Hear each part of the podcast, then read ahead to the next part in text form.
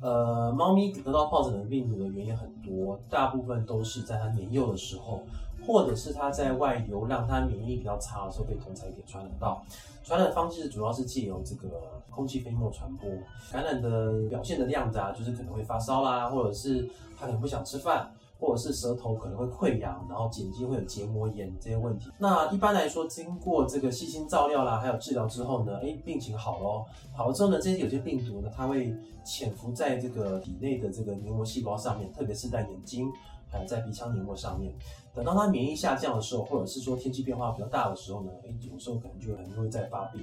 所以一般来说，我们在预防这个疾病的时候，很重要的一个就是一定要在健康的时候赶快施打预防针。好，这样才可以中和掉这个病毒的部分。第二个就是说呢，我们要呃可以准备一些像多糖体啦，或者是像赖氨酸的这种复合的这种营养品呢，可以帮助他们就是增强他的这个身体的免疫力，摆脱这个比较难缠的疾病。应该是。